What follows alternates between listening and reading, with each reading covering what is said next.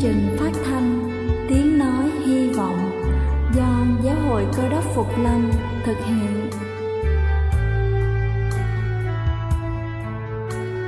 Kính thưa quý vị, Đức Chúa Giêsu trước khi Ngài về trời đã ban cho các môn đệ của Ngài một điều răn mới, đó là họ phải yêu thương nhau như chính tình yêu mà Ngài đã dành cho họ. Quả thật vậy thưa quý vị, tình yêu thương là một món quà vô giá mà Chúa đã ban cho nhân loại và đó cũng là thông điệp mà chúng tôi muốn gửi đến toàn thể quý vị.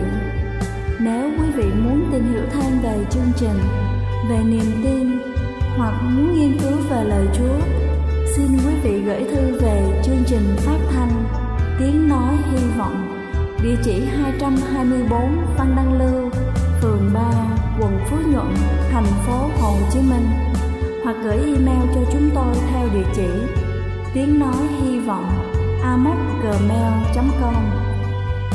Ngoài ra, quý vị cũng có thể liên lạc với bất kỳ hội thánh cơ đốc Phục Lâm tại địa phương gần nhất. Xin chân thành cảm ơn và kính mời quý vị lắng nghe chương trình hôm nay.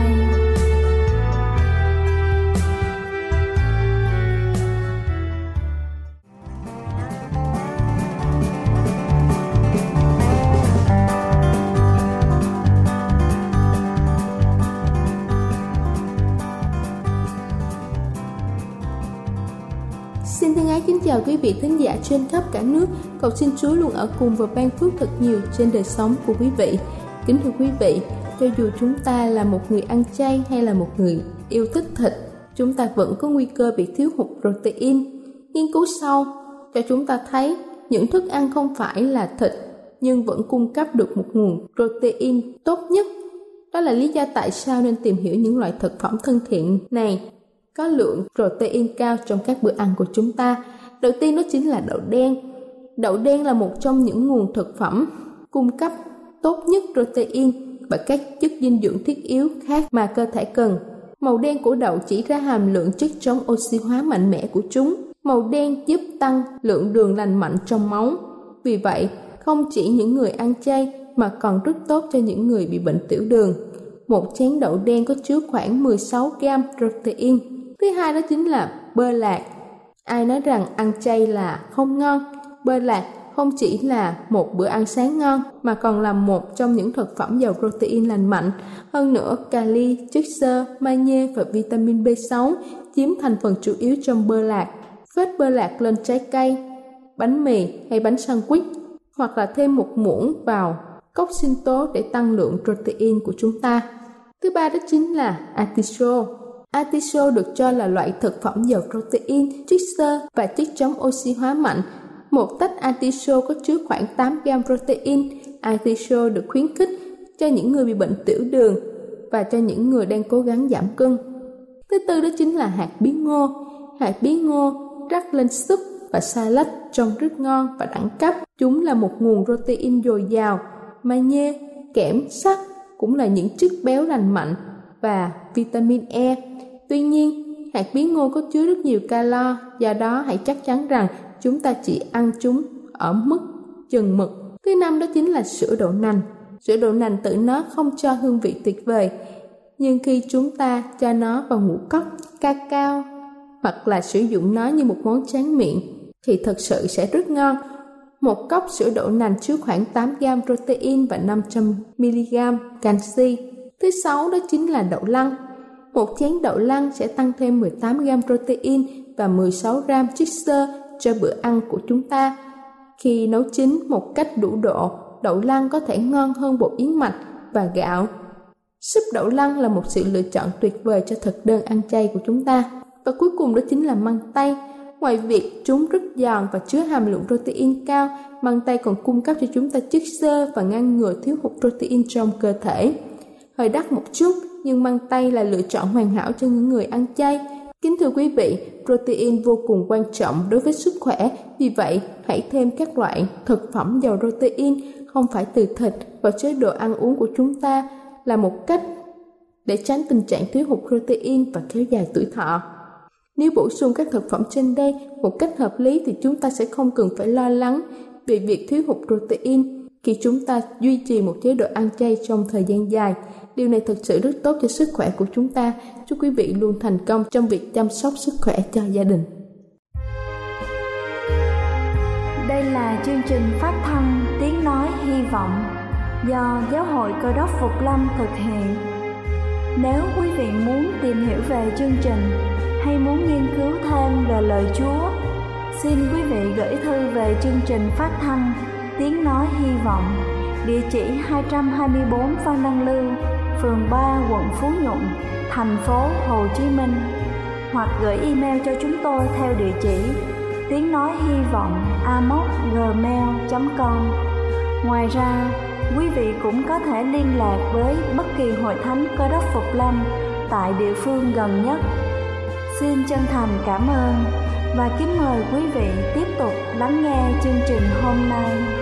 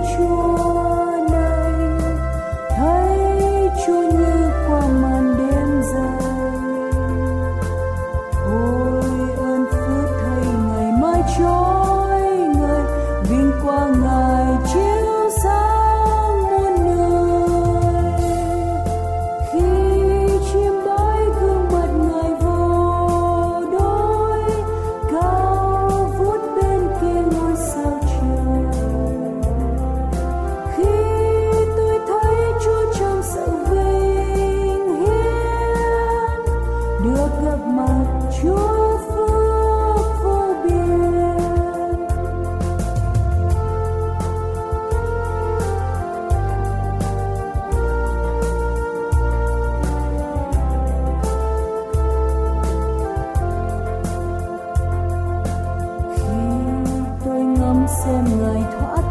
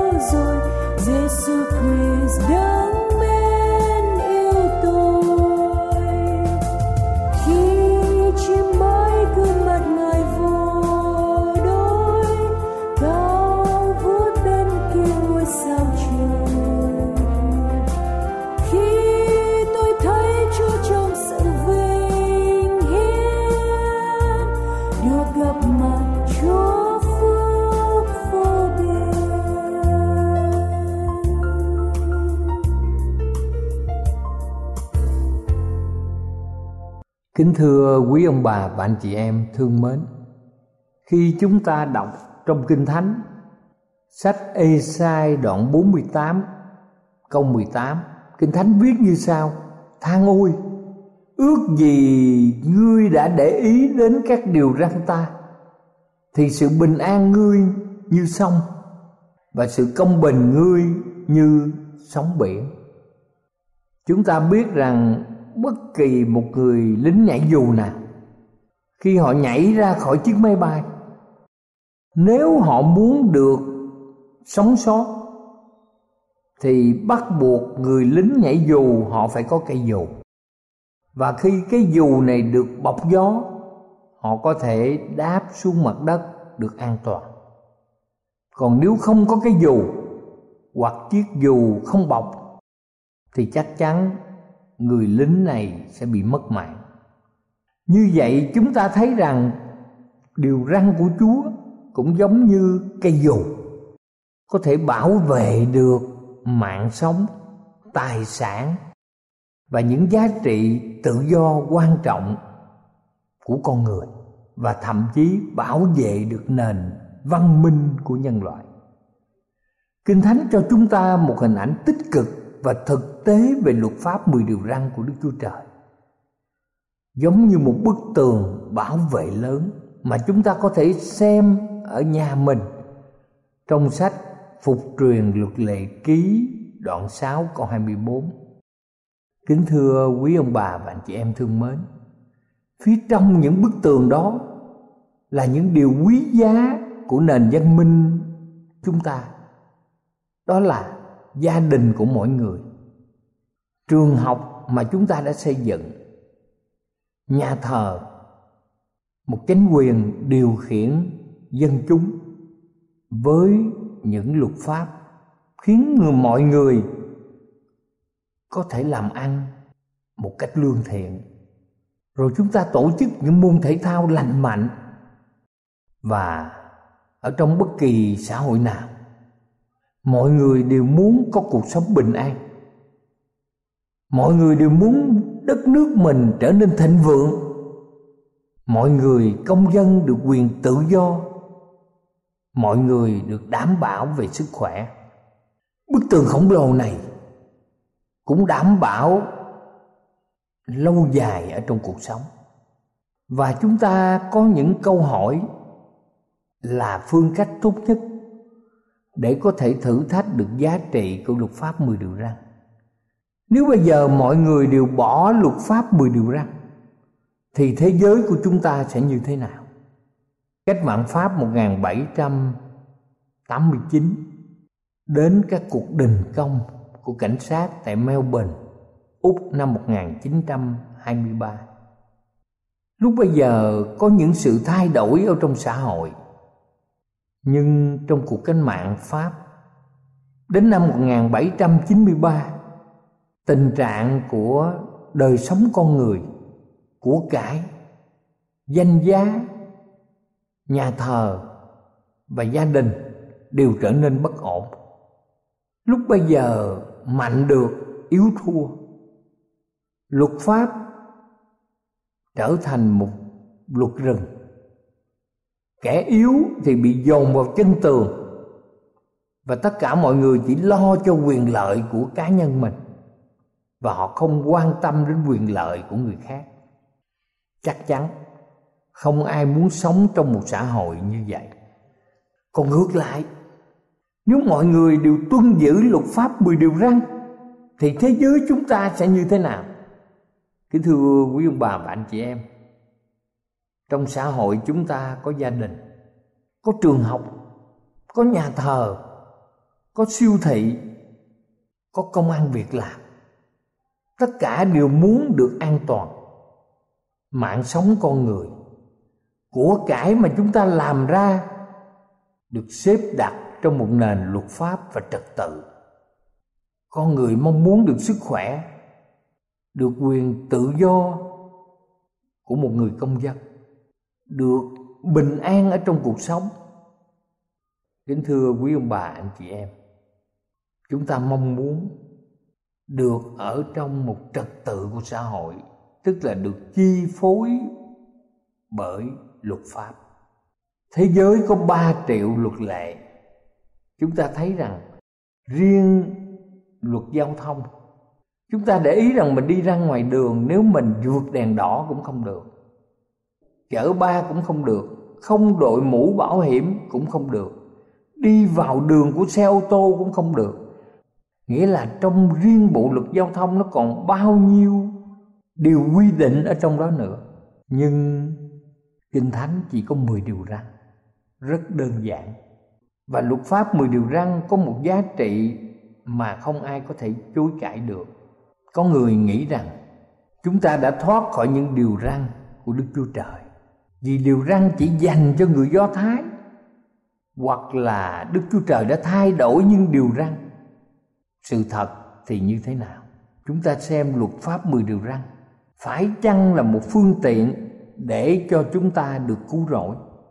Chúng ta biết được rằng sự hiểu lầm nghiêm trọng nhất của chúng ta đối với luật pháp 10 điều răn là ở điểm này. Cho nên việc đầu tiên của chúng ta là phải giải quyết câu hỏi cho thỏa đáng. Câu trả lời mà chúng ta đưa ra sẽ xác định rằng chúng ta tin vào sự cứu rỗi bởi ân điển hay tin vào sự cứu rỗi bởi việc làm. Kinh thánh trả lời rằng, luật pháp mà đức chúa trời ban cho là một thầy giáo, chứ không phải là đấng cứu chuộc. Trong sách Thi Thiên đoạn 19 từ câu 7 đến câu 11 cho chúng ta biết, luật pháp của Đức Giêsu va là trọn vẹn làm cho kẻ ngu dại trở nên khôn ngoan. Như vậy chúng ta biết rõ ràng, luật pháp của Chúa khiến cho chúng ta trở nên khôn ngoan nếu chúng ta dân giữ luật pháp đấy. Và trong sách Châm ngôn đoạn 6 câu 23 cũng khẳng định rằng điều răng là một cái đèn. Và trong Roma đoạn 3 câu 20 thì cho chúng ta biết rằng luật pháp cho người ta biết tội lỗi. Và trong Gia Cơ đoạn 1 câu 23 đến câu 26 giải thích một cách rõ ràng. Luật pháp của Đức Chúa Trời là gương soi mặt.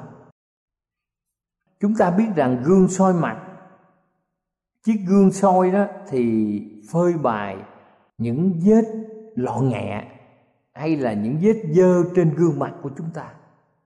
Nhưng chiếc gương thì không thể xóa được vết nhơ của chúng ta như vậy điều răng phơi bày tội lỗi của chúng ta trong quá khứ.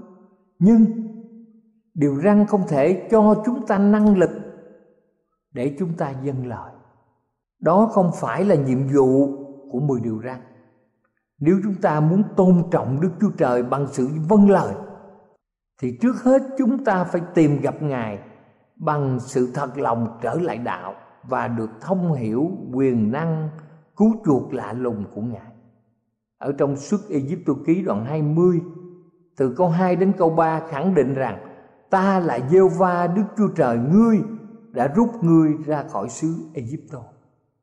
Chúng ta hãy chú ý đến sự thật. Chúng ta hãy chú ý đến trật tự của Đức Chúa Trời. Sự cứu rỗi đến trước và sự vâng lời theo sau. Sự chuộc tội đến trước và sự ăn ở công bình ngay thẳng của chúng ta sẽ theo sau. Vua David đã thấy rõ điều này. Tiên tri Ezechiel cũng vậy. Và Phaolô cũng hiểu điều rõ ràng này. Trong sách Thi Thiên 119 câu 146 cho ông ta biết rằng, Xin hãy cứu tôi, Thì tôi sẽ giữ các chứng cớ Chúa Thi Thiên 119 câu 32 cho thấy một cách rõ ràng.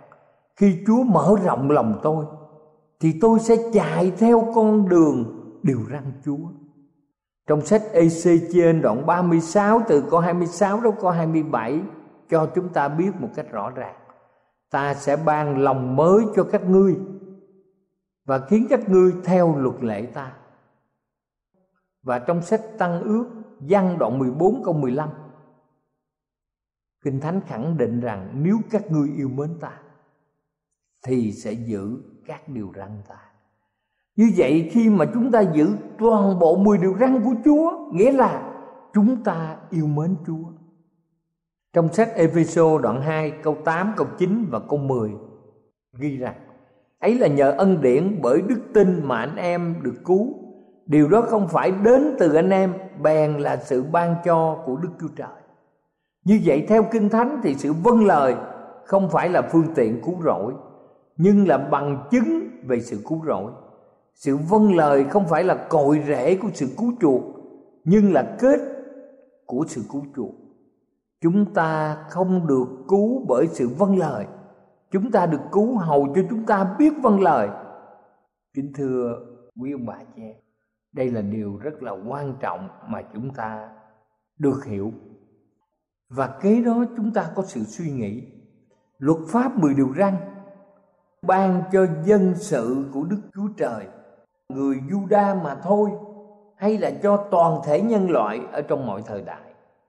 Ở trong sách sáng thế ký đoạn 26 câu 5 Abraham đã dâng lời ta, đã giữ điều ta phán dạy, lệnh và lệ của ta. Và trong sách truyền đạo đoạn 12 câu 13 viết rằng khá kính sợ Đức Chúa Trời và giữ các điều răn Ngài là trọn phận sự của ngươi.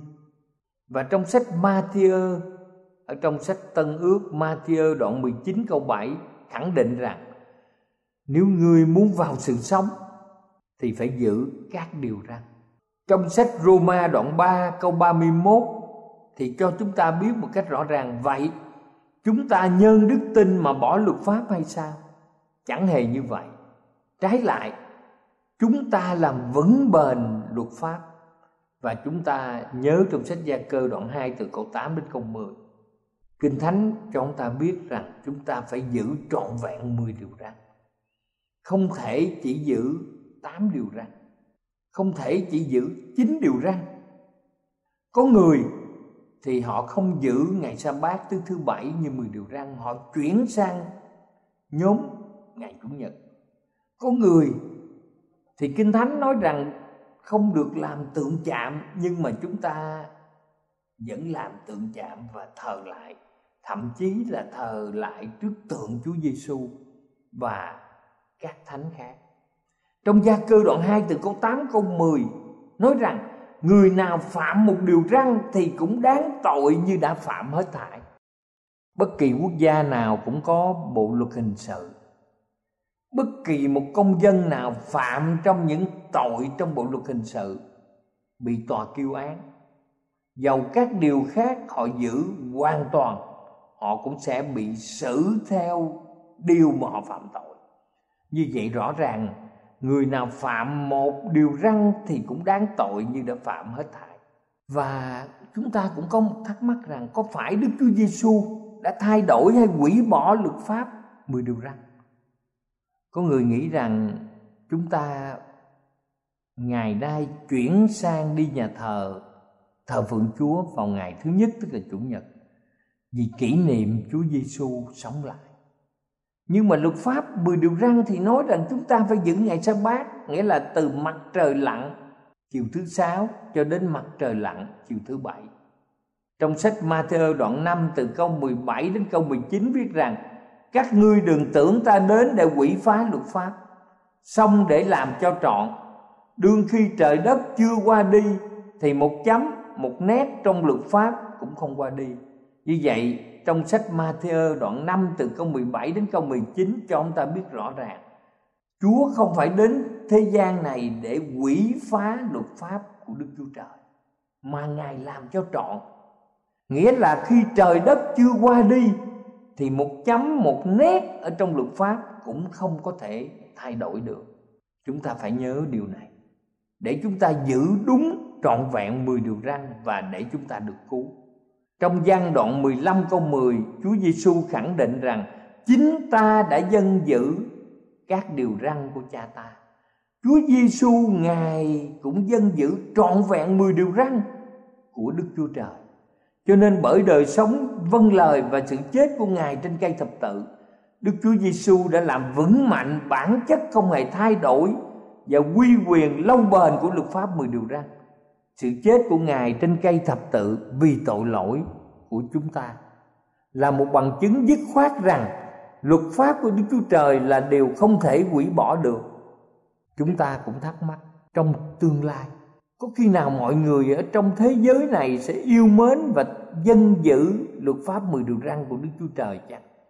Kính thưa quý ông bà chị em, điều này sẽ không xảy ra trước khi Đức Chúa Giêsu phục lâm nhưng sẽ xảy ra sau khi ngài phục lâm chúng ta có thể xem trong sách Khải Quyền đoạn 22 câu 14 phước thai cho những kẻ giặc mà vào trong thành.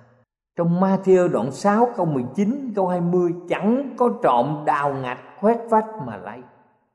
Và trong hai Phi-rơ đoạn 3 câu 13 viết rằng chúng ta chờ đợi trời mới đất mới là nơi sự công bình ăn ở. Thật vậy, mọi người trong thế gian chúng ta nhiều người họ đã không giữ trọn vẹn các điều răn của Chúa nhưng mọi người sẽ giữ trọn vẹn điều răn của Chúa sau ngày mà Đức Chúa Giêsu tái lập.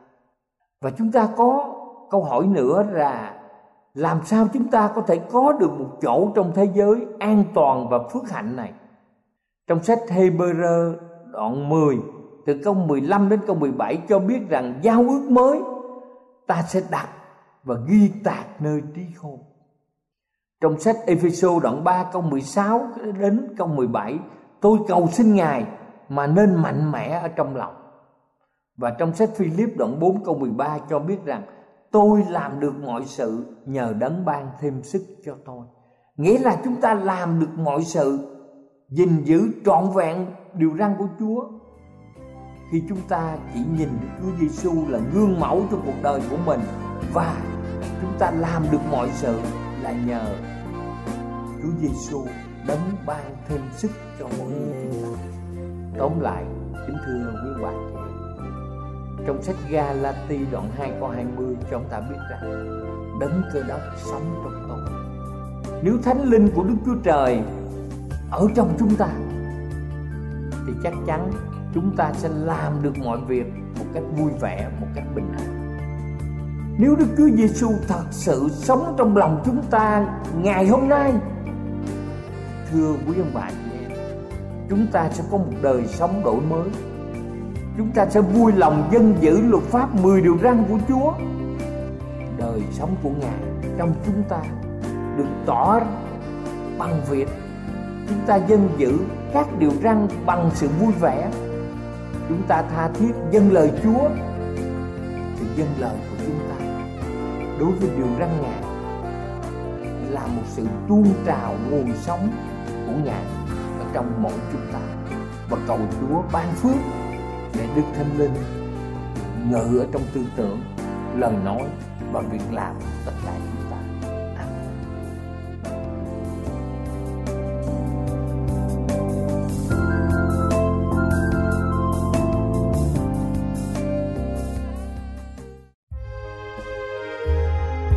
Đây là chương trình phát thanh Tiếng Nói Hy Vọng do Giáo hội Cơ đốc Phục Lâm thực hiện. Nếu quý vị muốn tìm hiểu về chương trình hay muốn nghiên cứu thêm về lời Chúa, xin mời quý vị gửi thư về chương trình phát thanh Tiếng Nói Hy Vọng, địa chỉ 224 Phan Đăng Lưu, phường 3, quận Phú Nhuận, thành phố Hồ Chí Minh hoặc gửi email cho chúng tôi theo địa chỉ tiếng nói hy vọng gmail.com Ngoài ra, quý vị cũng có thể liên lạc với bất kỳ hội thánh cơ đốc phục lâm tại địa phương gần nhất. Xin chân thành cảm ơn và hẹn gặp lại quý vị trong chương trình lần sau.